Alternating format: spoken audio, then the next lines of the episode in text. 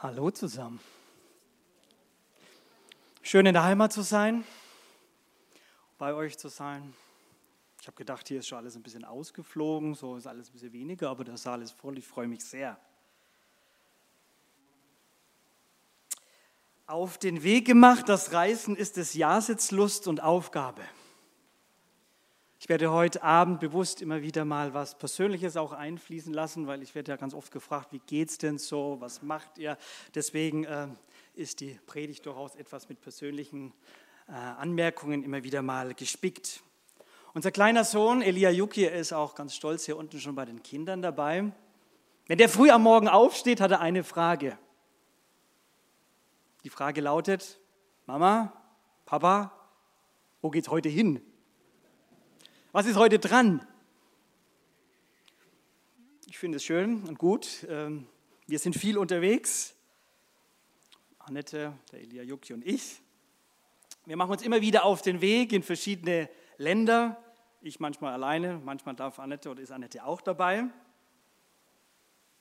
Unterwegs zu sein, sich auf den Weg zu machen, ja, um Menschen zu begegnen, Missionare, die in verschiedenen Einsatzländern am Start sind hinzuhören, Sachen zu klären, Entscheidungen zu treffen, neue Wege zu sondieren. Und da geht es uns gut dabei. Ich erlebe es sehr immer wieder als erfrischend, wenn man einen Ortswechsel hat. Denn Ortswechsel äh, verursachen immer auch einen Blickwechsel und einen Perspektivwechsel. Man denkt anders, wenn man woanders ist. Und dann freue ich mich sehr, wenn man echt was mitkriegt von der großen, weiten Welt, und ich auch froh bin, dass ich manchmal aus meinem kleinen lieben Zell rauskomme, da wo wir aktuell auch wohnen. Und wenn man mitkriegt, wie es beispielsweise dann in Burundi läuft oder in Chile oder in Russland oder in Papua-Neuguinea, wie die auch mit einer Pandemie umgehen beispielsweise, was da so für Fragen da sind, was da Leute beschäftigt, wie Gemeinden miteinander umgehen. Und ich freue mich, da dabei zu sein. Und vor allem freut es mich, das zu erleben und zu sehen, äh, unser Herr ist am Werk und unser Herr ist am Start. Manches Mal denkt man, wenn man so ist und in seinem Alltag, ja, wo ist er denn, unser Herr? Wo zeigt es sich? Da gibt es die Alltagsroutinen, da gibt es die Alltagsfragen und manchmal kann man schon sagen, so in Deutschland, es fehlt so ein bisschen ganz oft, so auch unter Experten, es fehlt so ein bisschen der, der geistliche Wind. Da wird gestrampelt, da wird viel sich gemüht, man setzt die Segel und irgendwie manchmal merkt man, es flutscht oder es ist irgendwie so ein bisschen zäh. Ja? In manchen anderen Ländern, da erlebt man es dann, da muss man gar nicht viel machen. Da schlägt man die Bibel auf und die Leute kommen in Scharen und die werden angesprochen und du kannst dich manchmal gar nicht retten vor Reaktionen, wo man merkt, wow, Gott wirkt und das gehört irgendwie zu Gottes großer Welt dazu. Und man trifft dann auch unterschiedliche Menschen, wenn man unterwegs ist. Da gibt es Menschen, und das hat ein bisschen was mit unserem Thema schon heute zu tun, die strahlen für mich eine gewisse Zuversicht aus. Äh, wenn ich auf die treffe, dann kommen so, die jungen Leute würden sagen, positiv Vibes rüber. Also da kommt was Fröhliches, was Zuversichtliches, ja was Gottvertrauendes rüber. Ich denke an eine junge Frau in Zentralasien. Ich kenne sie nicht, aber sie ist da im Einsatz, wo auch Andreas Kraft, auch, äh, der war ja letzte Woche da, habe ich gehört, gedient hat. Und ich schaue mir die Frau an und ich sehe, wow, diese Frau, die strahlt Jesus aus. Die Art und Weise, wie sie mit den behinderten Kindern umgeht, einfach nur phänomenal. Ich denke mir, wow, wie wenn also Jesus höchstpersönlich, so wie ich ihn quasi kennengelernt habe durch sein Wort, äh, so geht diese Frau mit einem Kind um. Oder in Liebenzell erlebe ich dann alte Missionsschwestern, 80 plus, die gelassen, die gelassen ihrem Heimgang entgegengehen phänomenal, trotz Schmerzen, trotz Schwierigkeiten und allem drum und dran. Das ist beeindruckend, sowas mitzukriegen. Oder wenn man dann mit Kirchenvertretern in irgendwelchen Ländern zu tun hat, die dankbar sind, dass man vorbeischaut und dadurch auch Ermutigung erfahren. Oder wenn man Mitarbeiter erlebt, die trotz Pandemie sich aufs Wesentliche konzentrieren, auf ihren Auftrag, auf das Evangelium und auch die ganzen Spannungen und Diskussionen und Schwierigkeiten aushalten, aber die doch sagen, hey, lasst uns die Mitte die Mitte sein und die Mitte bleiben. Aber ich sage es euch, beim Unterwegssein begegnen mir aber auch ganz andere Menschen. Und die begegnen mir nicht nur in Bad Liebenzell oder in der fränkischen Heimat, sondern weltweit. Die sind vom Gegenteil geprägt. Bei denen spürt man keine Leichtigkeit, keine irgendwie Fröhlichkeit oder Zuversicht, keine Hoffnung. Irgendwie da hat man das Gefühl, wenn wir mit denen zusammen sind, das ist wie ein Strudel, wie ein Kreislauf, der, der nach unten zieht.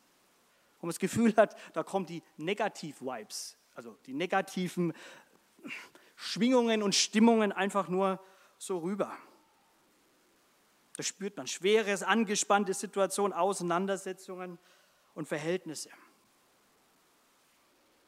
Meine Aufgabe auch bei der Liebenzeller Mission ist es, ganz oft irgendwelche Fragen zu klären, Probleme zu lösen, Entscheidungen zu treffen, manchmal gar nicht zu wissen, was dabei rauskommt, wo die Reise dann hingeht. Und ganz ehrlich gesagt, mein Alltag besteht auch aus Situationen, wo sehr viel Druck da ist. Anspannung, Stress. Und ich vermute mal, du, ihr, ihr kennt das ja auch alle. Situationen, wo sich ein Druck aufbaut im Alltag. Eine Frage, wo es irgendwie schwer wird, wo man das Gefühl hat, da, da, da legt sich was auf die Seele, aufs Herz, aufs Gemüt. Und es fehlt die Leichtigkeit, die Freude, die Zuversicht. Ich glaube, wir brauchen absolut äh, eine 3G-Haltung. Und die 3G-Haltung besteht für mich aus Gelassenheit, Geduld und Gottvertrauen. Also 3G, Gelassenheit, Geduld und Gottvertrauen. Und in all meinen Anspannungen, die ich auch ganz persönlich erlebe und die man ja nicht immer so groß weitersagen darf und kann, und ich vermute, jeder hat die auf seiner Ebene irgendwo, sei es die Mama zu Hause oder jemand, der große Verantwortung in der Firma trägt oder egal wo, in welchen Bezügen wir auch stehen, da ist immer wieder Druck da und Schweres, das sich so auf uns legen will. Wie so ein Rucksack, der da kommt. Und ich habe mir in meinem Büro in Bad Liebenzell einen Spruch ähm, an die Wand gehängt.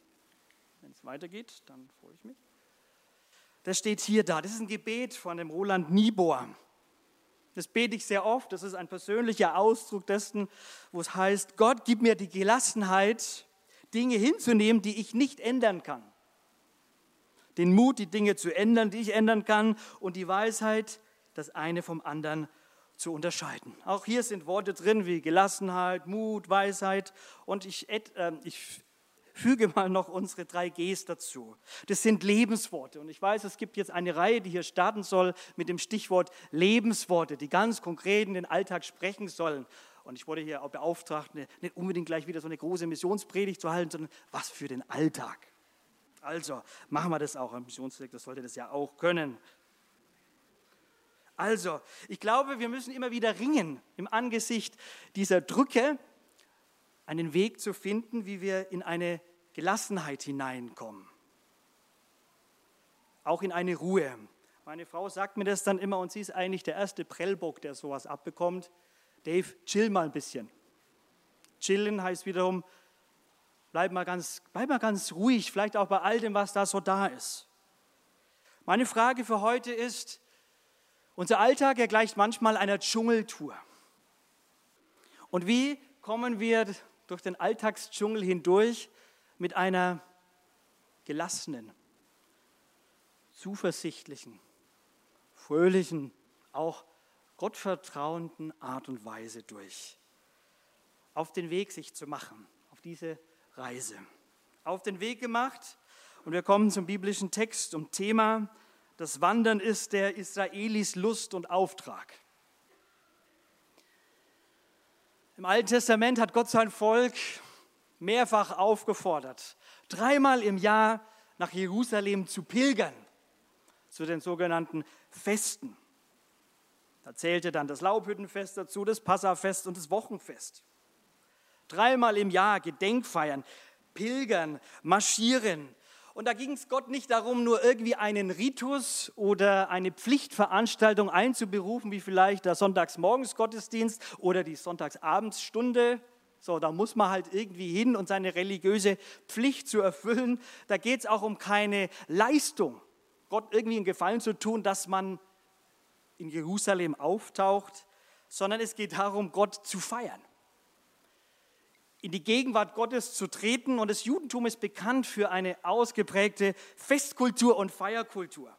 Und so haben sich die Israeliten, vor allem die israelitischen Männer waren da beauftragt, eben dreimal im Jahr nach Jerusalem zu marschieren. Und während dem Marschieren sich daran zu erinnern, Mensch, welchen Gott haben wir denn eigentlich? An wen glauben wir? Wie ist er? Was hat er denn getan? Und dann marschieren sie. Und dieses Marschieren war ein Hinaufsteigen, ein Emporsteigen. Man steigt nach Jerusalem hinauf, das sieht man dann auch hier, äh, um ihn zu suchen, um ihn zu begegnen, um ihn anzubeten. Ihn in den Blick zu kriegen, der Alltag war damals sicher auch, hat seine Herausforderungen und seine Drucke und Drücke gehabt.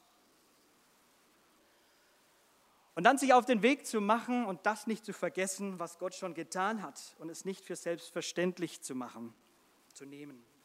Sich auf den Weg zu machen, um Gott selbst zu begegnen. Das ist die große Herausforderung für unseren Alltag immer wieder. Und ich gebrauche mal das Wort der Intimität. Es kommt also darauf an, dass wir in unserem Alltag es immer wieder schaffen, einen Weg auch zu finden, bei all dem, was drückt und was da ist und was an uns zerrt, was uns die Stimmung nach unten nimmt oder den Blick irgendwo in uns kreisen lässt oder nur auf uns schauen lässt, dass, dass wir einen Weg finden, um Gott zu begegnen.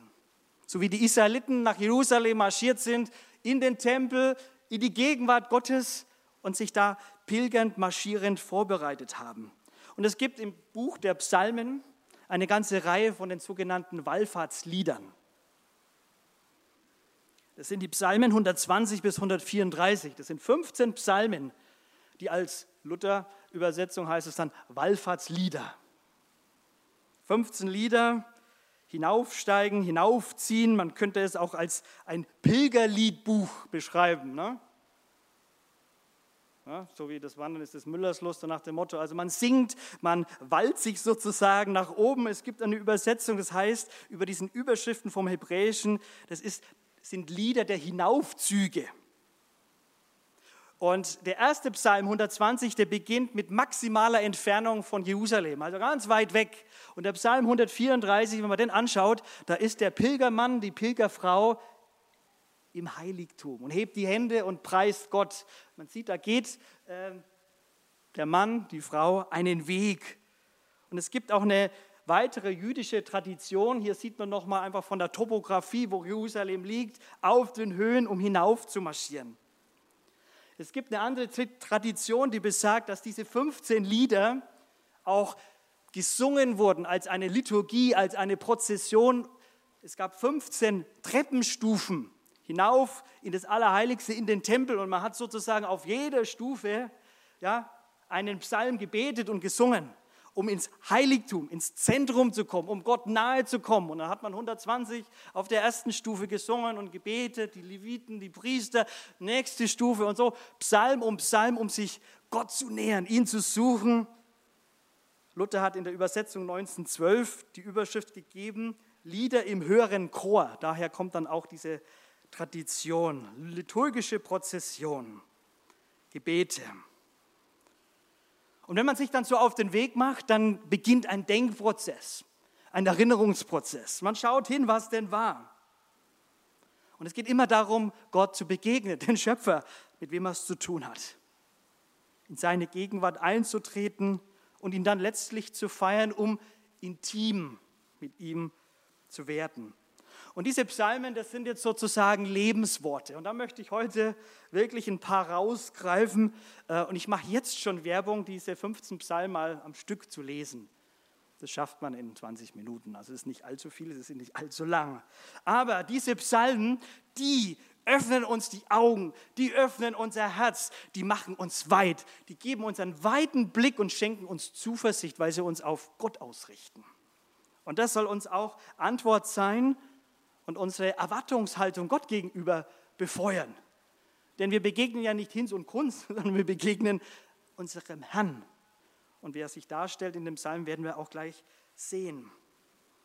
Und dieses Entgegentreten, Gott entgegentreten, sorgt für eine Leichtigkeit und sorgt letztlich auch für eine Gelassenheit. Und die Frage soll sein, wie werden wir zu Menschen, die dafür bekannt sind, dass sie aufgrund ihrer Gottesbegegnung eine Leichtigkeit haben, eine Fröhlichkeit, ein Gottvertrauen, eine Geduld, geduldige und gelassene Haltung. Also, ich mache verschiedene Stops bei den 15 Psalmen. Und wir beginnen mit dem ersten, nach unten gedrückt, den Gravitationskräften entgegen. Ich weiß nicht, ob du es wusstest, aber die Schwerkraft zieht tagsüber an uns, dass wir am Ende des Tages etwa einen halben Zentimeter kleiner sind als noch nach dem Aufstehen. Wusste ich so auch nicht, aber Wissenschaftler haben es herausgefunden. Also an uns, allein schon physikalisch gesehen, zieht die Schwerkraft, Gravitation, na, die hält uns und zieht uns nach unten. Und das ist ja auch ganz gut so, dass es Gravitation gibt, ne? denn niemand will hier durch die Luft fliegen oder so. Ne? Es gibt also die Gravitation, ganz physisch verstanden, in Bezug auf unseren Körper. Es gibt aber auch im übertragenen Sinne sozusagen seelische Gravitationskräfte. Und ich sage auch mal, es gibt geistliche Gravitationskräfte, also Kräfte, die an dir zehren und die dich nach unten treiben, die eine Sogwirkung haben. Der erste Psalm, Psalm 120, dieses erste Pilgerlied auf der ersten Stufe oder noch weit weg von Jerusalem, das man vielleicht noch irgendwie so auf dem Hügel sehen kann, da betet der Psalmist, in meiner großen Not rufe ich zum Herrn und er wird mich erhören. Herr, rette doch mein Leben vor diesen Lügenmäulern, vor denen, die mit falscher Zunge reden. Da breitet also jetzt ein Beter seine große Not aus, sein schweres Herz, eine Bedrängnis, die ihn wirklich schwer zu schaffen macht. Situation wissen wir nicht ganz genau, es sind Lügner da, Verleumder, er wird bedrängt, er fühlt sich weit weg von zu Hause, von Jerusalem und nur von Feinden umgeben. Und er ist bedrängt, er ist belastet. Und er sehnt sich eigentlich, wenn wir den Psalm durchlesen, nur nach eines, Frieden, Leichtigkeit, Shalom. Da ist was ganz, da ist was, da ist was gut.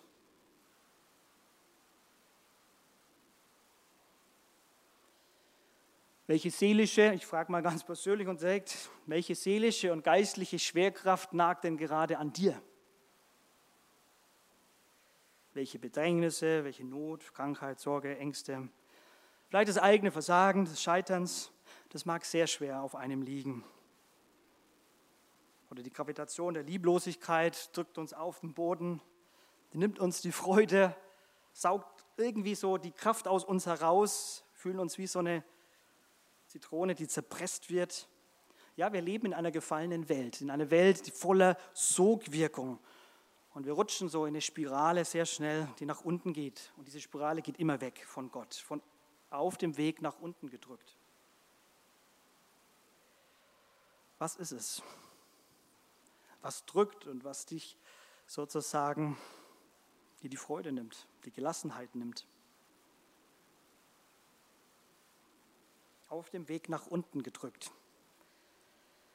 In dieser Welt, weil wir in einer gefallenen Welt leben, werden uns sogenannte Gravitationskräfte immer beschäftigen und begleiten. Sie gehören dazu.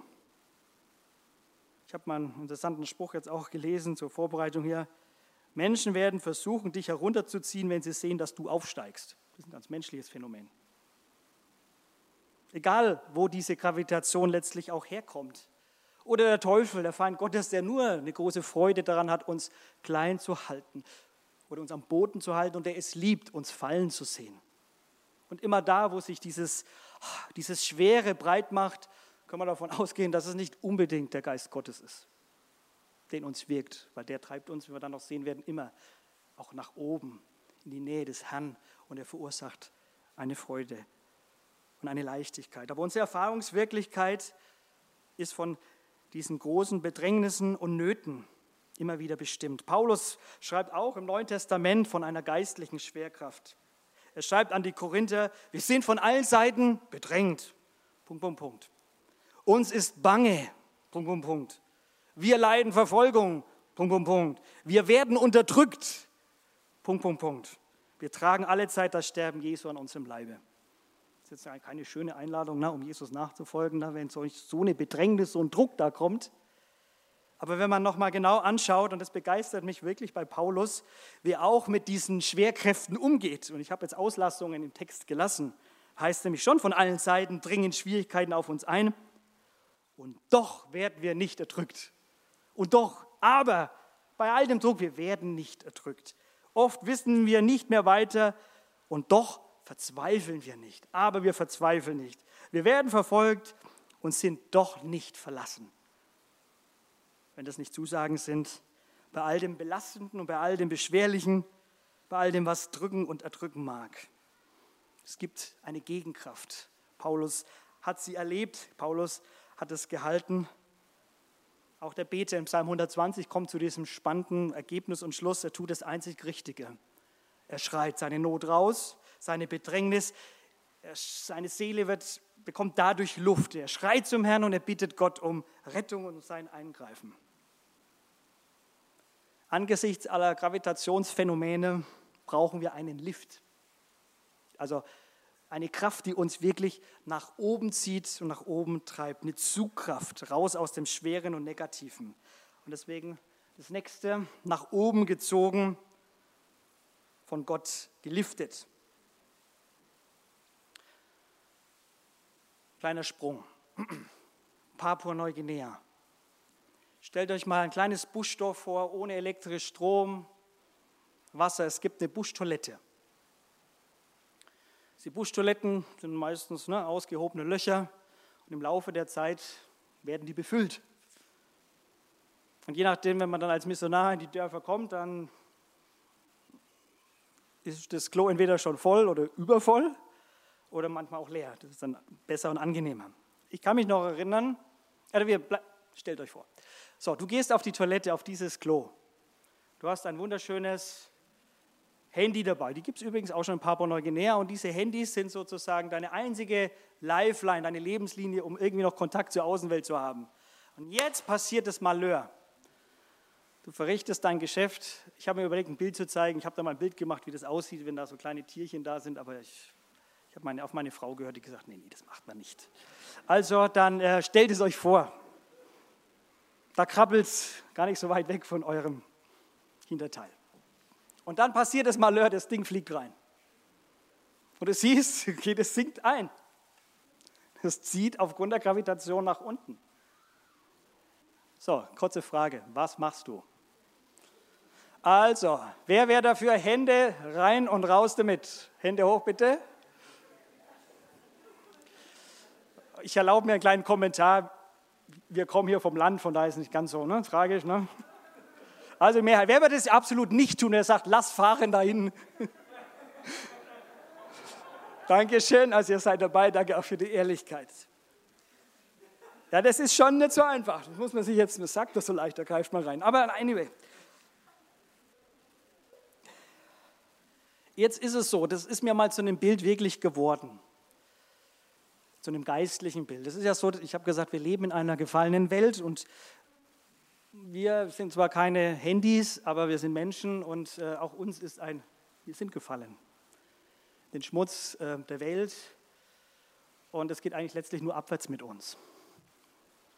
Und wie froh bin ich, ähm, dass es bei Gott da überhaupt keinen Zweifel daran gibt. Der Vergleich hinkt vielleicht jetzt auch, weil es nicht nur um ein Gerät geht, sondern es geht um Menschenleben. Und Gott hat sich nicht nur ein bisschen die Hände dreckig und schmutzig gemacht, weil er in die gegriffen hat, sondern er hat sein ganzes Leben dafür gelassen, um nach uns zu greifen, um uns da auch rauszuholen, um uns wieder hoch zu erheben. Und wenn wir eines vom Wesen Gottes verstehen sollen und können, dann ist es das, dass Gott in diesem Business ist, gibt es im Englisch so, im Geschäft zu erhöhen, hochzuziehen, zu erheben, sozusagen zu liften. Das ist Gottes wichtigstes, größtes Anliegen, uns rauszuholen aus diesem Zustand und Status der Trennung und des, ach, des Mülls und na, ich erspare mir die Details, um uns aufzurichten, die hinzustellen, raus aus der Verkrümmung und uns als Gegenüber zu haben. Wenn menschliche und geistliche Kräfte uns nach unten ziehen und uns in den Dreck reinschieben wollen, hat Gott immer ein Anliegen, uns rauszuholen, uns nach oben zu ziehen, uns zu ermutigen. Der biblische David hat in seinem Leben viel Gravitationsnot erlebt, Flucht, Angst, Bedrängnis. Er hat aber auch das Liften Gottes erlebt. Im Psalm 40 schreibt er mal dazu, ich hatte des Herrn und er neigte sich zu mir und er hörte meinen Schreien. Er zog mich aus der grausigen Grube, Aus lauter Schmutz und Schlamm, er stellte meine Füße auf einen Fels, dass ich sicher treten kann. Ja, also Gottes universelles Erhöhungsprojekt oder Erlösungswerk, das ist durch Jesus geschehen und das will er tun. Von ganzem Herzen, wir, die wir die Gefallenen sind, in Schmutz und Schande. Und er möchte uns lebendig machen. In Epheser 2, Vers 6 lesen wir davon, dass wir, die wir tot waren, lebendig wurden, geistlich. Und das ist es, was Gott will. Vom Tod zum Leben führen, uns erhöhen, von der Schande zur Ehre bringen, von der Schwäche zur Stärke. Und das ist übrigens auch etwas, was wir in, einer, in einigen unseren Liedern immer wieder besingen. Das englische Lied ist ja auch bekannt, You Raise Me Up. Und ich lese mal ein paar Verse davon vor, von der deutschen Übersetzung. Wenn ich ganz unten bin und meine Seele so müde, wenn Sorgen kommen und mein Herz schwer ist, dann bin ich ganz ruhig und warte hier in der Stille, bis du kommst und eine Weile bei mir sitzt. Und dann im Refrain heißt es, du hebst mich hoch, dass ich auf Bergen stehen kann. Du hebst mich hoch, um auf stürmischen Meeren zu gehen. Ich bin stark, wenn ich auf deinen Schultern bin. Du baust mich auf zu mehr, als ich je sein kann. Also von Gott geliftet und trotzdem auf dem Weg durch den Alltagsdschungel hindurch und immer wieder zu ihm hin und letztlich mit dem Ziel, in die Gottgelassenheit hineinzufinden. Was können wir also konkret von diesen Pilgerliedern lernen? Und da möchte ich uns jetzt ganz konkret ein paar Beispiele noch geben aus diesen Wallfahrtsliedern. Mit erhobenen Augen in die Gottesnähe und Gelassenheit hinein. Sehr entscheidend bei diesen Psalmen ist das Stichwort der Augen. Das kommt an vielen verschiedenen Stellen vor. Und durch dieses Marschieren und Laufen geht es ja nicht nur so, dass ich hier nur auf meinen Weg gucke, sondern ich schaue nach vorne, ich schaue auf das Ziel, ich schaue auf Jerusalem, da geht es zu, auf das Zentrum. Und immer da, wenn wir unsere Augen erheben und auf etwas Größeres Ganzes schauen, da hebt sich auch unser Geist. Da ändert sich die Blickrichtung und auch die Perspektive. Ein Sprichwort sagt, du kannst nicht in die Sonne schauen, ohne dass dein Angesicht davon hell wird. Also du kannst dich nicht mit auf Gott ausrichten und ihn suchen in seinem Wort und in seinem Wort ähm, oder auf ihn hören in der Predigt, ohne dass dann etwas von seiner Schönheit auch in unserem Angesicht sich spiegelt. Immer dann, wenn wir uns auf uns konzentrieren, auf uns schauen, unsere Situation oder auf den Druck, das Problem, die Sorge, da wird uns die Gelassenheit geraubt, mehr oder weniger stark. Und ich habe gesagt, was wir brauchen, ist Gelassenheit. Das ist ein Zeugnis für die Welt, wo wir uns nicht zersorgen, sondern auch gelassen bleiben können bei verschiedenen Situationen. Blick auf seine Möglichkeiten, denn unsere Hilfe kommt von Jahwe. Im Psalm 121 heißt es dann, ich hebe meine Augen auf, also das Hebräische ist nicht bloß, ich schaue ein bisschen hin, sondern es ist ein Augen aufheben, es ist ein Aufrichten. Ich schaue hin zu den Bergen und die Frage, woher kommt mir Hilfe? Es ist ein Bekenntnis, dass meine Hilfe vom Herrn kommt, der Himmel und Erde gemacht hat. Ja, auf allen Auf und Abs, die so ein Wanderweg mit sich bringt, Richtung oben, ist Gott meine Hilfe. Jahwe, er hat alle Ressourcen, er hat alle Möglichkeiten. Ich möchte immer wieder das betonen, ähm, auch allein schon durch das, was ich auch mit zu verantworten habe. Als Liebenzeller Mission sind wir ein Glaubenswerk. Ich möchte immer wieder sagen, wo kommt Glauben durch? Wo kommt auch die Erwartung durch, dass Gott da ist? Es ist nicht immer nur alles berechenbar und kalkulierbar und planbar, sondern es ist der Herr und wir setzen auf seine Hilfe. Sollten wir übrigens, sorry, wenn ich das auch sage, auch in Bezug auf die Pandemiesituation tun. Was er da im Schilde führt, wissen wir gar nicht so ganz genau, unser Herr. Aber wir sollten unsere Hilfe wirklich auf ihn setzen und auf ihn schauen, weil von ihm kommt letztlich doch die Hilfe. Äh, nicht von, von uns selber oder unseren guten Gedanken oder vom Bankkonto oder je nachdem woher oder der Lebensversicherung. Sie kommt von ihm. Die Quelle jeglicher Hilfe ist ja er. Die können wir anzapfen. Ja, Gottes Liebe, das habe ich mir so gedacht, will in unser Leben fließen wie die Wörnitz in die Donau. Ah, wie so ein Fluss. Und das Wesen Gottes ist wie so ein Mosaik. Und in dem Psalm 121 sehen wir was von diesem Wesen Gottes.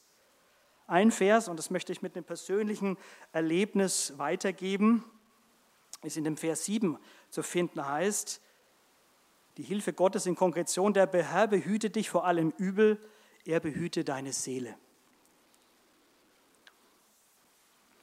Ich hatte vor zwei, drei Jahren, das haben vielleicht die wenigsten mitbekommen, ähm, wirklich eine relativ große Krise. Und zwar, das war sogar eine Krise mit der Liebenzeller Mission. Und ich war eigentlich kurz drauf und dran, äh, eine Kündigung einzureichen. Da gab es Gründe dafür, das, ist, das spielt jetzt auch gar keine Rolle. Und es war so eine Phase, wo ich wirklich gemerkt habe, also habe mich selten, ja, selten so viel Gravitationskraft in meinem Leben verspürt. Und ich habe gedacht, ich bin schon aufgestanden mit einem schweren Geist. Ja, fast so schwere Gedanken, ah, einfach Depri. Es war keine Depression in dem Sinne, aber es war einfach eine belastende Situation. Und irgendwann habe ich gemerkt, okay, ich kann jetzt schimpfen, ich kann mich klagen, ich kann die Situation, aber. Ich habe aber dann nur eines gemerkt und ich habe dann irgendwann eine Entscheidung getroffen und ich habe gesagt, lieber Herr, behüte bitte meine Seele. Hab auf mein Herz Acht. Ich war kurz davor, extrem bitter zu werden, krautig zu werden. Ne? Kennt ihr das? Ne? Wenn dann sein Herz so krautig ist, man sieht gar nichts mehr Gutes. Es wird immer sofort wie so eine Rille, da, da springt sofort gleich aufs Negative über. Egal, was jemand macht, ah, negativ, ah, so. Ne? Ist ein Zeichen dafür, dass dein Herz bitter ist, dass dein Herz ungesund ist, wenn sich so schnell da was reinlegt. Und es war mein Wochen, Monate lang wirklich mein Gebet und ich bin Gott sehr dankbar, dass ich seine Hilfe wirklich so erlebt habe, dass ich heute dann auch als dann die Anfrage kam mit auch sagen kann, ich kann das Amt annehmen ohne eine Bitterkeit im Herzen. Und es geht ja so schnell, wir sind ja alle Menschen, dass sich dann auch etwas Schweres, auch in den Menscheleien, auch auf unser Herz legen will. Also ich bin dankbar für seine behütende Hilfe und ich muss deswegen nicht auf die anderen Hilfsalternativen und Hilfsangebote gucken, denn wenn hier der Psalmist sagt, woher kommt mir Hilfe, ich schaue zu den Bergen auf, dann ist es nicht klar, dass es der Berg Jerusalem ist. Da gab es auch andere Berge um Jerusalem herum. Und da wurden andere Götter angebetet. Baal und Aschera und irgendwelche Höhen, das waren Kultstätten. Jetzt läufst du und hast verschiedene Berge. Also woher kommt die Hilfe? A, B, C, gibt es ja genug. Und deswegen der Herr die Hilfe. Meine Hilfe kommt von ihm. Da möchte ich mich darauf ausrichten. Ein weiteres Mosaik aus diesen Wallfahrtsliedern. Blick auf seine Herrschaft, denn er thront über uns. Dieses Mosaik will uns wirklich auch in eine Leichtigkeit hineinführen. Da heißt es dann im Psalm Vers 1, zu dir, der du im Himmel thronst, richte ich meinen Blick empor. Also wir glauben an einen Herrn, der hat nicht nur einen irdischen Thron hier, der thront im Himmel. Ich erhebe meine Augen zu dir, der du hoch im Himmel thronst. Glauben wir das wirklich? Dass über uns regiert wird, über unserem Leben, auch über dieser Welt wird regiert. Und dieser himmlische Thron taucht auch in Offenbarung 5 dann nochmal auf. Gott regiert, er lenkt die Geschichte, er lenkt Menschenherzen. Könige werden ein- und abgesetzt, er führt sein Volk, er bewahrt sein Volk, er erhält sein Volk, er greift wunderbar ein. Seine himmlische Herrschaft wird nicht enden. Und auf diese Herrschaft haben wir zu schauen und zu blicken. Das soll unsere Ausrichtung sein. Deswegen dürfen wir auch was erwarten. Und nochmal, Gott ist meines Erachtens auch der Herr über der Pandemie. Deswegen sollte man nicht verzweifeln und trotzdem auch wissen, es wird regiert. Blick in sein Angesicht, denn er ist für uns und um uns. Wäre nicht der Herr auf unserer Seite gewesen, so wie die Berge um Jerusalem rum sind, so ist Gott um uns. Ich will und kann jetzt nicht mehr groß in die Tiefe gehen. Blick in die Vergangenheit ist ein weiterer Punkt, denn er, Gott, ist großartig und wunderbar. Er hat Großes an seinem Volk getan, deswegen fröhlich zu sein. Und vielleicht ein letzter Gedanke, Blick auf den, der niemals schläft, denn er gibt es uns im Schlaf. Können wir so gelassen sein? Zu sagen, wenn ich schlafe, schafft Gott. Wenn ich ruhe, kann Gott sich sozusagen ist er am Wirken. Deswegen kann ich doch loslassen und ihn ranlassen, ihn machen lassen. Und vor allem in der Nacht, da kommen ja oft auch die schweren Gedanken, ne, wenn man ins Grübeln kommt ne, und ins Zweifeln. Das sind auf die nächtlichen Stunden, da wirkt der Herr. Und Blick letztlich auf Psalm 130, auf seine Erlösung, denn er vergibt. Nichts Neues unter der Sonne. Bei dir, Vers 4, Psalm 130 heißt es, ist die Vergebung. Blick bei allem nicht auf dein Versagen. Blick nicht auf deine Unzulänglichkeiten oder deine Möglichkeiten. Blick nicht auf das Problem, das Schwere. Es wird deswegen nicht kleiner, meistens nur größer. Die biblische Botschaft lautet, schaue auf ihn, schau auf Jesus, suche seine Nähe, feiere deinen Herrn und Gott, lobe ihn. Und im Psalm 130, äh, Psalm 134, im letzten Psalm, heißt es dann so schön, hebt eure Hände im Heiligtum und lobt Gott. Da hat es jemand dann geschafft. Da ist jemand angekommen in der Nähe Gottes und da gibt es nur noch eins. Hände hoch und ihn anzubeten. Und die Schwere des Alltagsdschungels ist vielleicht nicht unbedingt ausgelöscht, aber es ist, es bekommt die richtige Relation. Und ich kann gelassen durch den Alltagsdschungel mit erhobenen Händen gehen, auch in dem Wissen, dass Loben mich nach oben zieht. Erhebt euch doch bitte und wir beten zusammen.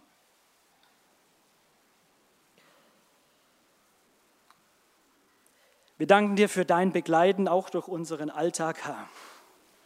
Und wir haben so sehr nötig, dass du unsere Blicke weitest, unsere Herzen weitest und uns hineinnimmst und führst zu dir hin, in deine Nähe, in deine Gegenwart. Und dass aus unserem Leben etwas von dieser Gelassenheit spürbar wird, dass du es im Griff hast, dass du im Regimente sitzt, dass du eingreifst, dass du uns nicht im Stich lässt, sondern dass du für uns bist und um uns bist. Und selbst wenn wir uns heute Abend ins Bett legen, oh Herr, so dürfen wir getrost sein, dass du am Wirken bist. Herr, gib jedem auch in seinen Alltag das, was er braucht, an Gelassenheit, an Geduld und auch an Gott vertrauen. Du willst es geben und auch schenken. Und so beten wir gemeinsam. Vater unser im Himmel, geheiligt werde dein Name, dein Reich komme, dein Wille geschehe, wie im Himmel so auf Erden. Unser tägliches Brot gib uns heute und vergib uns unsere Schuld, wie auch wir vergeben unseren Schuldigern. Und führe uns nicht in Versuchung, sondern erlöse uns von dem Bösen. Denn dein ist das Reich und die Kraft und die Herrlichkeit in Ewigkeit. Amen.